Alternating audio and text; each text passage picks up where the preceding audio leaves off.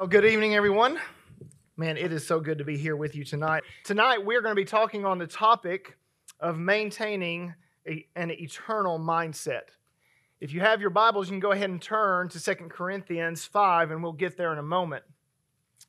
But maintaining an eternal mindset. Now, as we think about this, I want you to, to put this picture in your mind. Have you ever watched someone or on a tightrope, or better yet, have you ever attempted to walk on a tightrope yourself? So I have a picture of just kind of showing you what that looks like. Now, in my mind, honestly, my mind when I started thinking about this illustration, it went to a an episode of The Office, and I thought that would not be appropriate. Uh, I apologize, but if you know The Office, happens to be Dwight and a slack line and Andy, but it's it's funny go watch it. Not, I'm sorry, but yeah, but that's what I went to.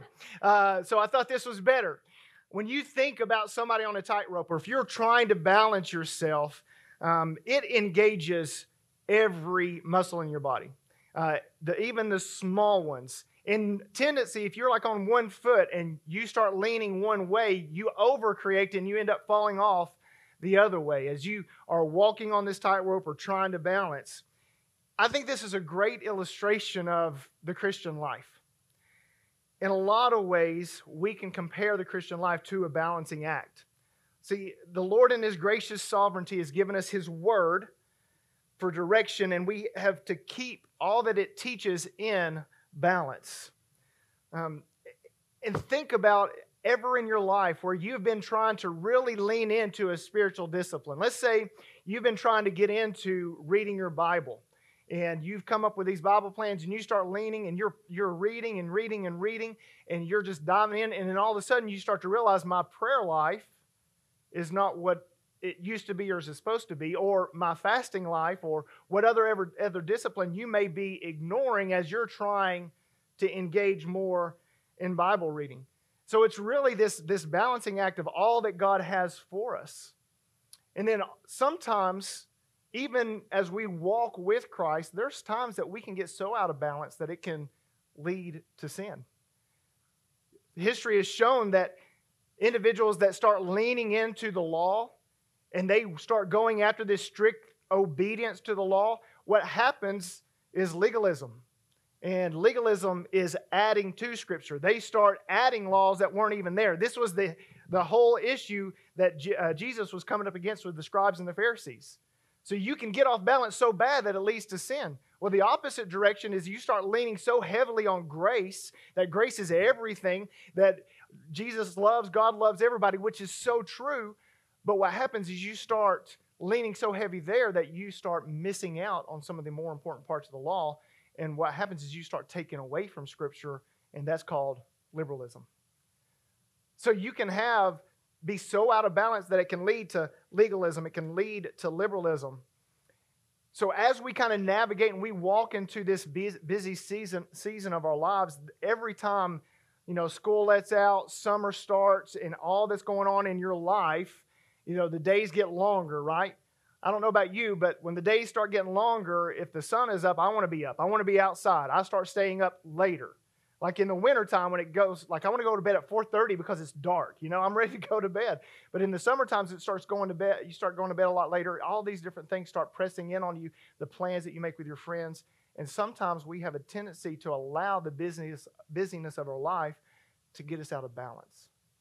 And so tonight, from Second Corinthians uh, chapter five, we're going to really what my desire, my prayer for you tonight is, is that you will learn and put into practice three actions that you can do walking away from tonight, three actions that you can do tonight that will help you maintain balance in this area of maintaining an eternal mindset.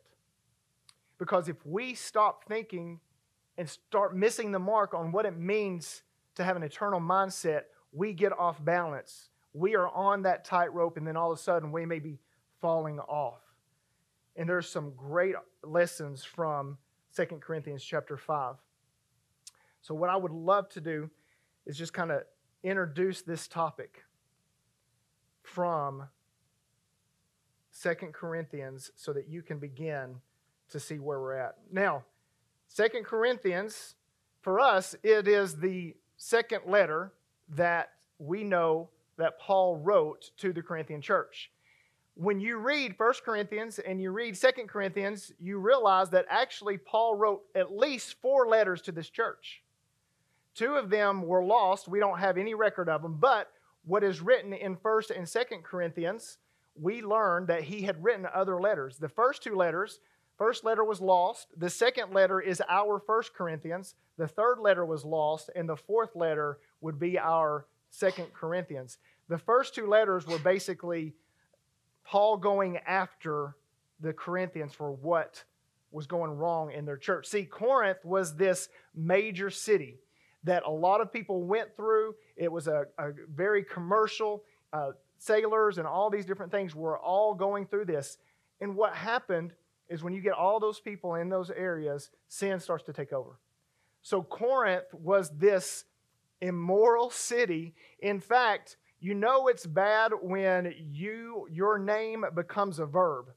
So in history, they talked about uh, Corinthianism. What that meant is that they were immoral drunkards. So if you were Corinthianizing, that's who you were. Their identity as Corinthians was the fact that they were immoral. And what happened, unfortunately, in this church, they started to take on the characteristics of the culture. They started to allow immorality to come into the church. They started to allow some of the worst that you can think of. One of the things that Paul points out specifically is incest, sexual immorality, divisions. They're fighting over what basically who baptized who, and improper worship. All of these things are happening, and what happens in the Corinthian church is they started taking on the characteristics of the culture. Would y'all agree that that could be a challenge that we face today? that sometimes we start to take on the characteristics of the culture that's around us and we start to navigate and and what happens is we end up looking like the culture. And so what we see in 2 Corinthians 5 after 1 Corinthians where he got on to the Corinthians now he has sent Timothy. Timothy comes back and he is rejoicing because we learn in 2 Corinthians that the Corinthians had repented of their sins and they were trying to make it back to where they were supposed to be. They still had their issues, which we all do, right? But yet he was excited. And what he was doing, he was, in this letter, he was actually trying to guard and tell people that he needed, that he, what the ministry that he was doing was true ministry. And what we see in 2 Corinthians 5 is that he is discussing the motivation and the message of the ministry and what we find are ways to maintain an eternal mindset. Look at 2 Corinthians chapter 5, verse 16, and read with me. It says this Therefore, from now on, we recognize no one according to the flesh, even though we have known Christ according to the flesh, yet now we know him in this way no longer. Therefore, if anyone is in Christ, he is a new creature. The old things pass away Behold, new things have come. Now, all these things are from God who reconciled us to himself through Christ and gave us the ministry of reconciliation. Namely, that God in Christ, reconciling the world to himself, not counting their trespasses against them, and he has committed to us the word of reconciliation. Therefore, we are ambassadors for Christ. And as though God were making an appeal through us, we beg you on behalf of Christ, be reconciled to God. He made him who knew no sin to be sin on our behalf, so that we might become the righteousness of God in him. Let's pray. Father, Lord, we pray that you will bless the reading of your word. Lord, I pray that tonight that we will learn what it means to have an eternal mindset. That we will not get out of balance in this area. But Lord, that we will be looking towards and understanding what it means for us to live forever. We pray that you will bless the reading of your word now. In your name we pray. Amen. Now, as we dive, into this text, I hope you have been told anytime that you see a therefore, you have to ask the question, why is the therefore there for? Right? Which is great. It always clues me in hey, what comes before that? Here was the challenge as I was preparing for this lesson, for this sermon. Like in this chapter alone, there are six therefores. The whole thing is connected. I started going crazy on how in the world can I connect everything. In fact, the first therefore comes in chapter 4, verse 16. It says, Therefore, we do not lose heart. Why? Because in 4:14 he says knowing that he who raised the Lord Jesus will raise us also with Jesus and will present us with you. So we don't lose heart because we will be raised with Jesus. The second therefore comes in chapter 5 verse 6 Therefore, being always of good courage. Why? We find out in chapter in verse 1 of chapter 5. We have a building from God, a house not made with hands, eternal in heavens, who also gave us a spirit as the pledge. That's uh, verse 5. So therefore, verse we have our a third therefore in verse 9. Therefore, we have as our ambition, whether at home or absent, to be pleasing to Him. Why? Listen to what verse 8 says because we prefer to be at home with the Lord, so we long to please Him. We have our ambition, whether at home or present, to be pleasing to God. Why? Because, because we will be with Him. Because of what He has done for us. We will be with Him, so we want to please Him. Verse 11 says, Therefore, knowing the fear of the Lord, we persuade men. Why? Paul longs to persuade the Corinthians that were turning against him of his sincerity in ministry. The New Living Translation of verse 11 says, Because we understand our fearful responsibility to the Lord, we work hard to persuade others. God knows we are sincere, and I hope you know this too. Now, what we see is Paul is letting them know that our sincerity comes from God and we want you to find us sincere. Now we finally come to our text. It's all been building to this point. You see, we don't lose heart because God, He raised Jesus, who raised Jesus, is present with us, and on and on and on. And this leads us to our first action that we must take in order to maintain an eternal mindset from verse 16, we see this that we must look beyond the physical. If you're going to maintain an eternal mindset, you must look beyond the physical. Now, we live in a physical world. You can't get around this. And in fact, when we look at all the physical descriptions and everything that we experience, many times the physical divides, whether it's through culture, race, economics, education. Some of these divisions are worse than others, but it all divides. And many times it can lead to this dangerous thing that we have to be careful of is that it can even lead to hatred. And it can lead to judgment, uh, being judgmental. Have you ever found somebody or met somebody for the first time, and as soon as you meet them, you make a judgment on them?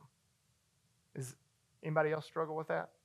Somebody walks in the room, and immediately you make a judgment about them based on what they wear, what they look like, what they're doing. Is that, do you think that's of God? No. If God was to look at us just on our physical appearance, we'd have an issue, right? We've got to look beyond the physical. If we're going to maintain an eternal mindset, we've got to be willing to look beyond the physical because we are so much more than physical. I love what, how the New Living Translation translates these verses. It says, So we have stopped evaluating others from a human point of view. At one time, we thought of Christ merely from a human point of view. How differently we know him now. This means that anyone who belongs to Christ has become a new person. The old life is gone, and the new, ha- new life has passed away. So, we, Paul is saying, we have stopped evaluating people merely by human standards. He was willing to stop looking at the outside and looking at their circumstances and to look and see who they were. When we talk about an eternal mindset, we have to be willing to view individuals through God's eyes. And we have to start thinking about where they will spend eternity. See, Paul admits that he had viewed Christ from a human perspective, but his experience on the road to Damascus changed everything. And now, in the same way, he looked at every person differently. Just like Paul, if you're here today and you've had a salvation experience, you know that you are a child of God. The way you view people has to shift, it has to change. So much so that it changes even the trajectory of your life. It changes your ambition, it changes how you live. I just want to stop. Has that happened to you? Have you started viewing individuals aside from the physical and started leaning in and thinking from a spiritual mindset? It is so easy as we are walking this Christian life to get out of balance and stop viewing individuals in who they are. When we look at this, therefore, from now, we, from now on, we recognize no one according to the flesh. We have to go back to verse 14. It says, For the love of Christ controls us. Having concluded this, that one died for all, therefore all died. And he died for all so that they who live might no longer live for themselves, but for him who died and rose again on their behalf. One died for all, therefore all died. It says, Jesus died for all because all are dead in their sin. And we know that Jesus died for the sins of the world. See, the death described in this text talks about the physical death of Christ and its effect on the spiritual life of those who believe in him. Well, what does verse 15 say? It says that he died for all so that they who live might no longer live for themselves, but for him who died and rose again on their behalf. See, we are made of body, soul, and spirit. When we die physically, our soul and spirit lives forever. So the physical gives way to the spiritual, and as believers, we must begin to look at others as spiritual beings because that they will spend eternity somewhere. Look at verse 17. It says, Therefore, if anyone is in Christ, he is a new creature. The old things passed away. Behold, new things have come. If this is true, we should rejoice, right? If you are a child of God it says, Old things have what? Old things have what? Uh, and new things have what? Come. Do you ever think about that? That as a child of God, you are a new creation? When the enemy starts heaping guilt or shame or just all of these different things on you, do you ever stop to fight back with God and say, I am a new creation. The old things have passed away. Behold, new things have come. Do you know that one of the major primary ways that the enemy attacks you as a believer is he makes you think about what you did in your past to render you ineffective right now in the present? He wants you to think about that sin that you so hate that you have done in the past. And if he can get you thinking about shame and guilt in that, he knows that you will not move forward in Christ because you're too busy looking at the past. So when we look at others, not according to the flesh, but spiritually, you got to start with yourself. that, that Jesus has made you a new creation. That all things have passed away and new things have come. Think about it. If you are a child of God, the Bible says that Christ's righteousness is imputed upon you. Now, imputed is a big word, right? basically, it means this when Jesus sees you, I mean, when God sees you, he sees Jesus' righteousness. How righteous was Jesus? How righteous was Jesus? Did he ever sin? No. He was righteous. Righteous means in right standing with God. He was all righteous. Now, if this is true that in Christ there is a new creation, then you also have to understand that the opposite is also true. If anyone is not in Christ, they are not a new creature. The old things have not passed away, and new things have come. So, if we're going to switch our thinking and get away from this eternal and get into an eternal mindset, we have to start to realize there's two types of people there's new creations and there's not new creations. There's people that do not have anything new in their life, the old things have not passed away. So when you think about individuals from this perspective, everything physical that divides goes away, and you have to think does this person have a relationship with Jesus Christ? You may not like them. Anybody have a coworker that annoys them? Amen. Wow, that, some hands went up quick. yeah, we all have a, we all have coworkers that annoy us, right? Or a family member that gets on your nerves. There we go. We got some more hands. Yeah. Yeah, we all have these people in our life. Or maybe you have even some some uh, racism in your heart that, that you've not dealt with, or you have some anger in your heart towards a certain people group, God loves them too. Think about it this way you need to realize if you're going to make this shift and have an eternal mindset, you need to realize that everyone in this room right now will spend eternity in one of two places. Those who trust Christ will spend eternity in the presence of God and in His love. Those who reject Christ will spend eternity in the full presence of God's wrath, separated from God's love forever. If you're going to make this shift to an eternal mindset, you've got to realize this. You've got to realize that everyone you work with will spend eternity in one of two places. Those who trust in Christ will spend eternity in the presence of God and His love forever.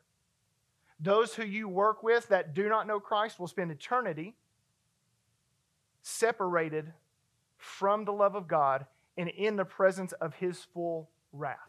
See, many times we hear preached that hell is the absence of God. I disagree with that.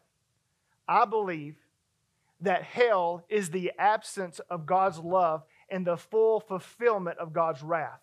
God's holiness is fulfilled in His love, His mercy, and also His wrath.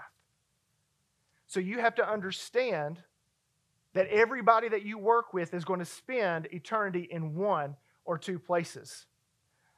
Carry it further. Everybody in your family is going to spend eternity in one of two places. Everybody in this world who's never had an opportunity to hear the gospel of Jesus Christ will spend eternity separated from God forever in the presence of his wrath. Separated from the love of God in the presence of his wrath when we talk about making this shift to an eternal mindset, you've got to stop looking at the physical and start looking at the spiritual. So when you meet somebody new, you're not checking them out because they look good or not going away from them because they're not that cute. You are actually looking at them with the eyes of God and you are saying, I wonder if this person has a relationship with Jesus Christ. Do you see the shift? Is that the first thing that you think of when you meet somebody? It's not, unless you're good, a lot better than me. You start thinking immediately when you meet somebody, you start thinking about what do I need from them. So you start working through the transactions, right? You step into the line at the grocery store, the lady behind, you have a goal. I want to get out of this store as quickly as possible. The only thing between me and getting out of this store as quickly as possible is this person behind this cash register. I don't. Ha- I can keep my head down. It can go through the belt. I can say, "Hey, how you doing?" And I can walk through it. And then I go. I pay. Go boom, and I'm out. Or if you're like me, go through the self checkout. Don't have to talk to anybody, and we're walking through that, right? Look at this. Think about it. That person behind that checkout line has a soul. And it's not about transaction, but it's about transformation. How can you shift your mindset to say, I'm not going to go through self checkout anymore. I'm going to go to the longest line possible and I'm going to go in there and I'm going to talk to that person the whole time because I have an opportunity to share Jesus. No volunteers on that one, right? We got it, right? It's think about it. It's so difficult. Like you don't understand that you are put in the people's lives to be a representative of Jesus Christ. We're going to get there, but that's why you're there. But if you don't make this switch and start thinking and get beyond the physical and start thinking about who that person is spiritually, you will never make this shift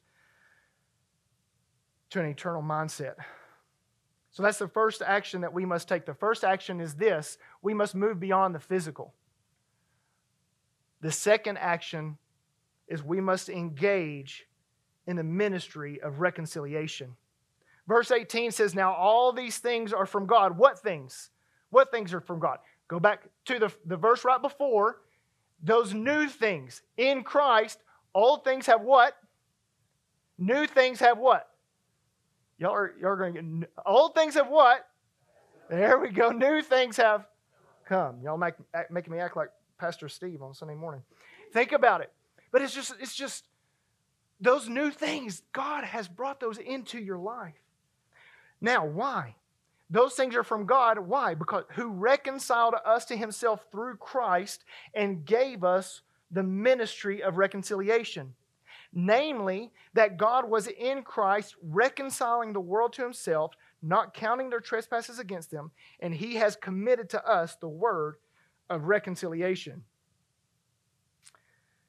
Listen, when we start thinking about this idea of engaging in the ministry of reconciliation, we need to understand that salvation and new creation does not happen apart from God. We are just conduits for, for God to use. When we become followers of Jesus Christ, we are reconciled to God.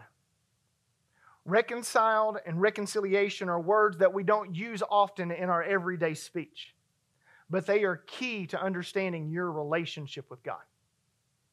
When you start to understand the depth of the meanings of words in Scripture, it starts to make your relationship with God become alive. So, I'm about to talk to you a little bit about what reconciliation means and what it means in your life as a follower of Jesus Christ. And I hope that it brings encouragement to you. When we talk about reconciliation, what recon- to be reconciled to someone, to receive reconciliation, it means that you are to receive one into his favor. So, this what it means. It means God received you into his favor. What I love about that, it has nothing to do with you. God received you into his favor. You have to understand that apart from Christ, you do nothing for your salvation. It is He, in, to be reconciled means that you are received by God into His favor. Another definition for reconciliation is to change from enmity to friendship. With regard to the relationship between God and man, the use of this and connected words show that primarily reconciliation is what God accomplishes, exercising his grace towards sinful man on the ground of the death of Christ in the propitiatory sacrifice under the judgment due to sin. Exercising his grace towards sinful man on the ground of Jesus' death, burial, and resurrection. He paid the penalty of your sins. Christ took your place so that you can be reconciled to God. So, if we're going to maintain this eternal mindset, we have to be willing to engage in the ministry of reconciliation. You can't engage in a ministry that you don't fully understand or that you've not even received. So if you are here today, you have and you would say that, hey Ben, I am a child of God. I know Jesus. That means that you have been reconciled to God because of what Jesus has done. You have been received into his favor. You have been changed from an enemy of God to a friend of God. And because of that, he has given you the ministry of reconciliation. And I know what you're thinking here. I'm not, an, I'm not a minister, so I don't do ministry, right? The ministry of reconciliation is not an option for the child of God.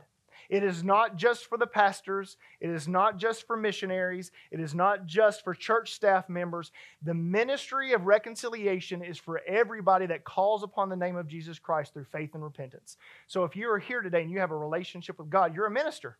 Amen. You are a minister of reconciliation.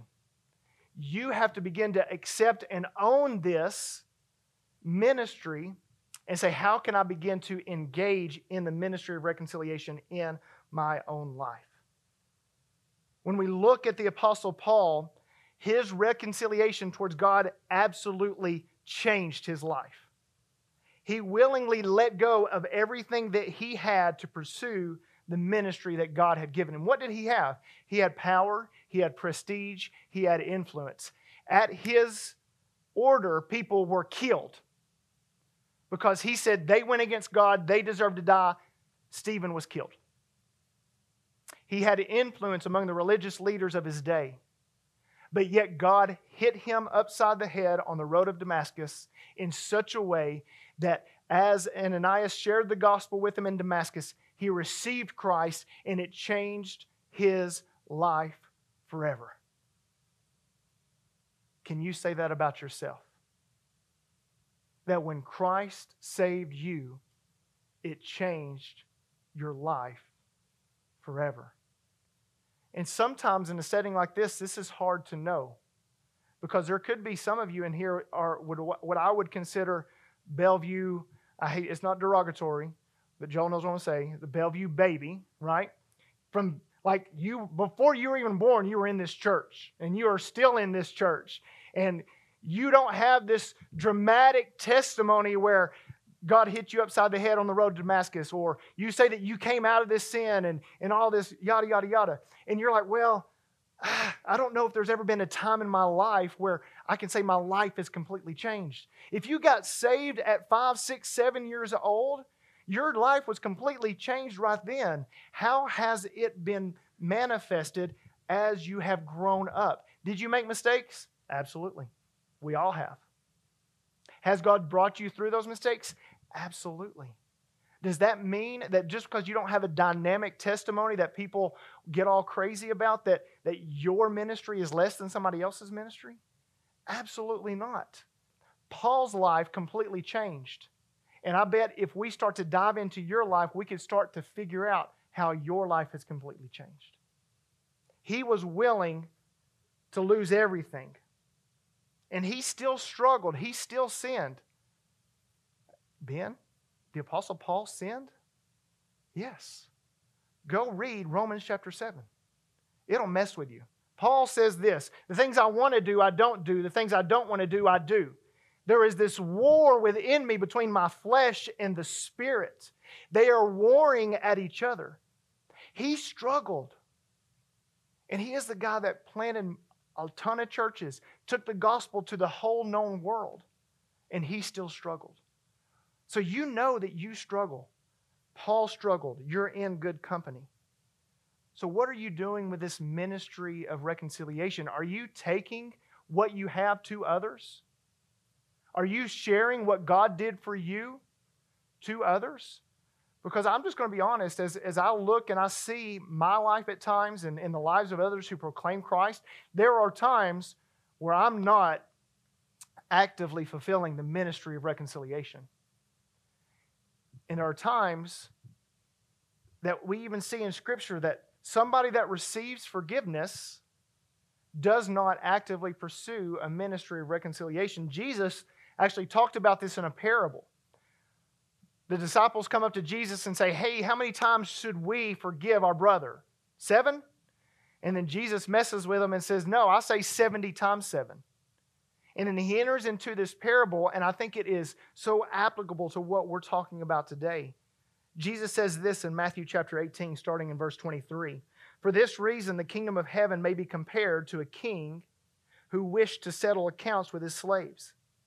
When he had begun to settle them, he, one who owed him 10,000 talents was brought to him. But since he did not have the means to repay, his Lord commanded him to be sold, along with his wife and his children, and all that he had, and repayment to be made. So the slave fell down to the ground and prostrated himself uh, before him, saying, Have patience with me, and I will repay you everything. And the Lord of that slave felt compassion and released him and forgave his debt. Stopping right there, he was received his favor of that he was received in favor to that Lord. Just like we talked about in reconciliation. Verse 28 says, But the slave went out and found one of his fellow slaves who owed him a hundred denarii, and he seized him and began to choke him, saying, Pay back what you owe me. So his fellow slave fell to the ground and begged to plead with him, saying, Have patience with me, and I will repay you. But he was unwilling and went and threw him in prison until he should pay back what was owed. So when his fellow slaves saw what happened, they were deeply grieved and came and reported to the Lord all that they had hap- all that had happened.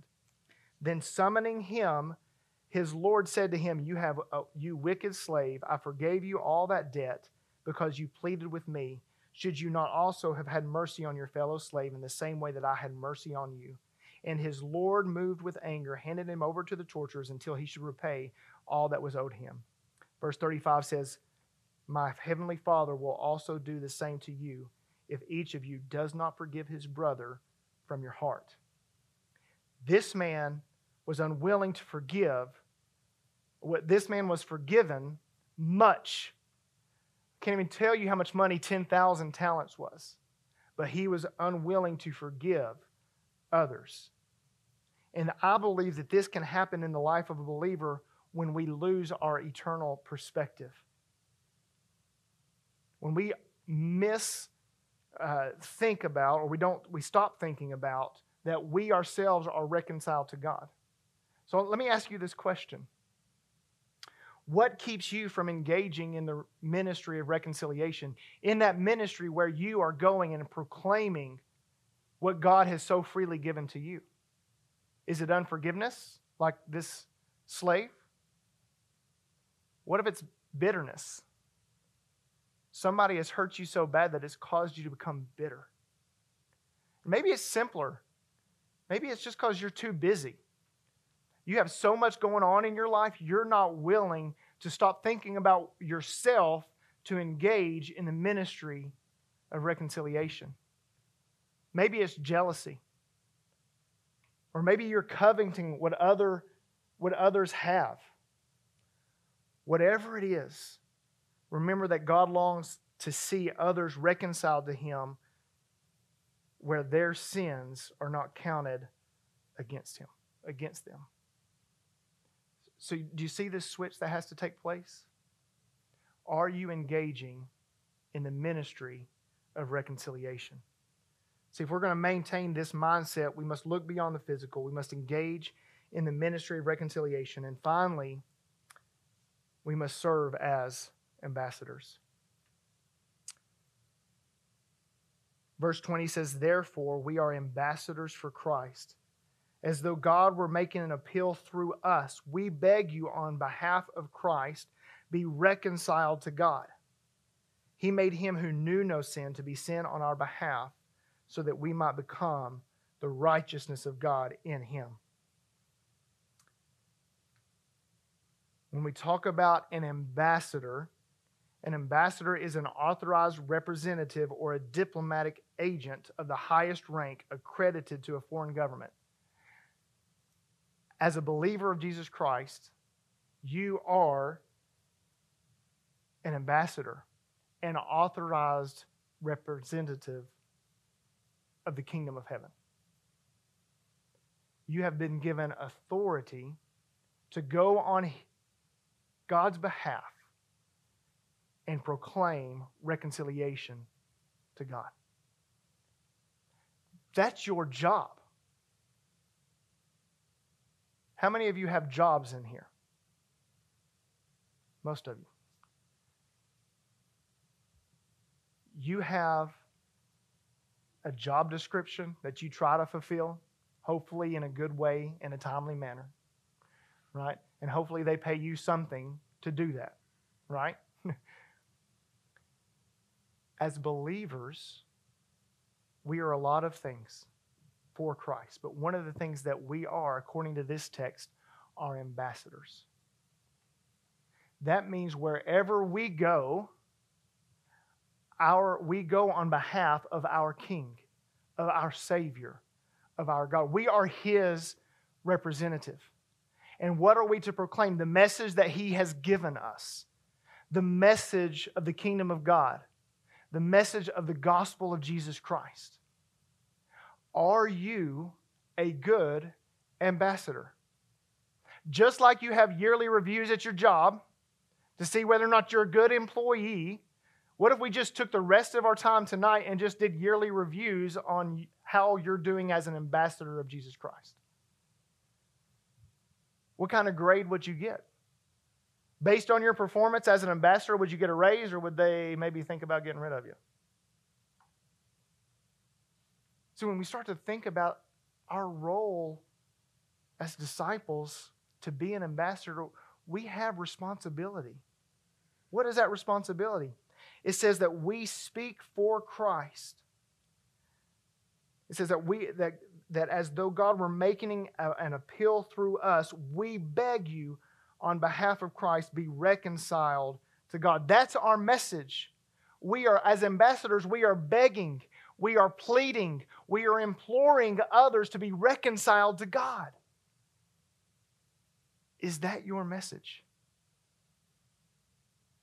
Or are you so focused on the temporary and physical things of this world that you no longer are a good ambassador for Jesus Christ?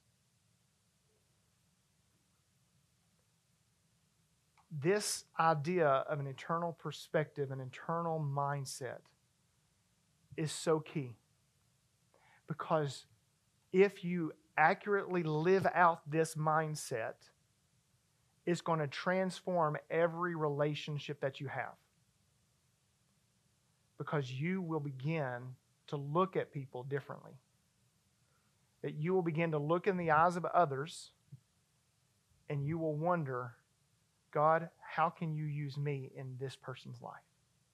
How can I enter into the ministry of reconciliation? How can I be your ambassador? That type of attitude, that type of perspective will change your world. I'm crazy enough to think that there's some of you in here that may start living that way and it will change your career. And you're like, Ben, I just graduated. I've got my stuff together. I'm an adult now. I'm doing good. God's not messing with my plan. Don't say that. God messed with my plan. I was out of college for four years, trying to get into medical school, took the MCAT three times, graduated with honors, applied twice, and I'm just begging God, Lord, I knew you put me on this earth to be a doctor, I was mowing grass. Honestly, all I wanted was a bumper sticker that said, I have a bachelor's degree. and at a funeral of all places, he said, Ben, I want you to be in people's lives at times like this. And in that moment, I recognized that God was changing my life, that He was calling to me to be more of an ambassador, that He was calling me to change my perspective to be more eternal minded. I believe there's people in this room that God's going to change your perspective so much you're willing to change your job over it. So much you're willing to leave your family, to go somewhere else where the gospel has not been even mentioned before, to take the gospel to them. Or there's somebody at work tomorrow that you know you need to talk to because you've not been a good ambassador. Are you going to live with an eternal mindset? Or are you just going to stay focused on your own little world and how you make it through? When you shift, God will move with you and he will he will be faithful to you if you are faithful to him. Let's bow our heads and close our eyes as we kind of wind down and close. There is so much in this passage that I haven't touched.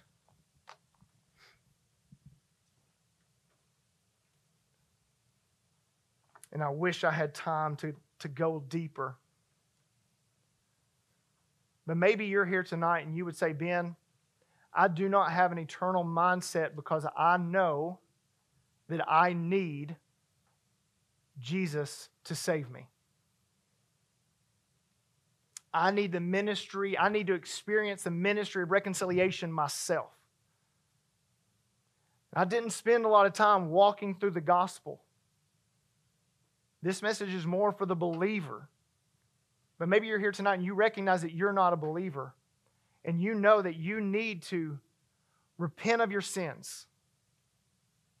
Believe that Jesus died for your sins, that he was buried, and that he rose again on the third day and he ascended to heaven so that you can be saved, so you could be reconciled to God and you're ready to receive Him into your life right now, if that's you tonight, and I know this is a big room and it's got a lot of people, but if you're here tonight and you want to experience the ministry of reconciliation for yourself, all I'm going to ask you to do is to lift your head up and look me in the eyes.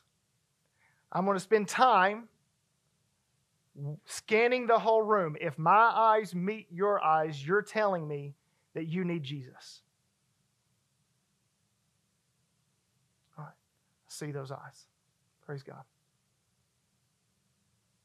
Anybody else? If you're here tonight and you want to be saved, I want to pray a prayer.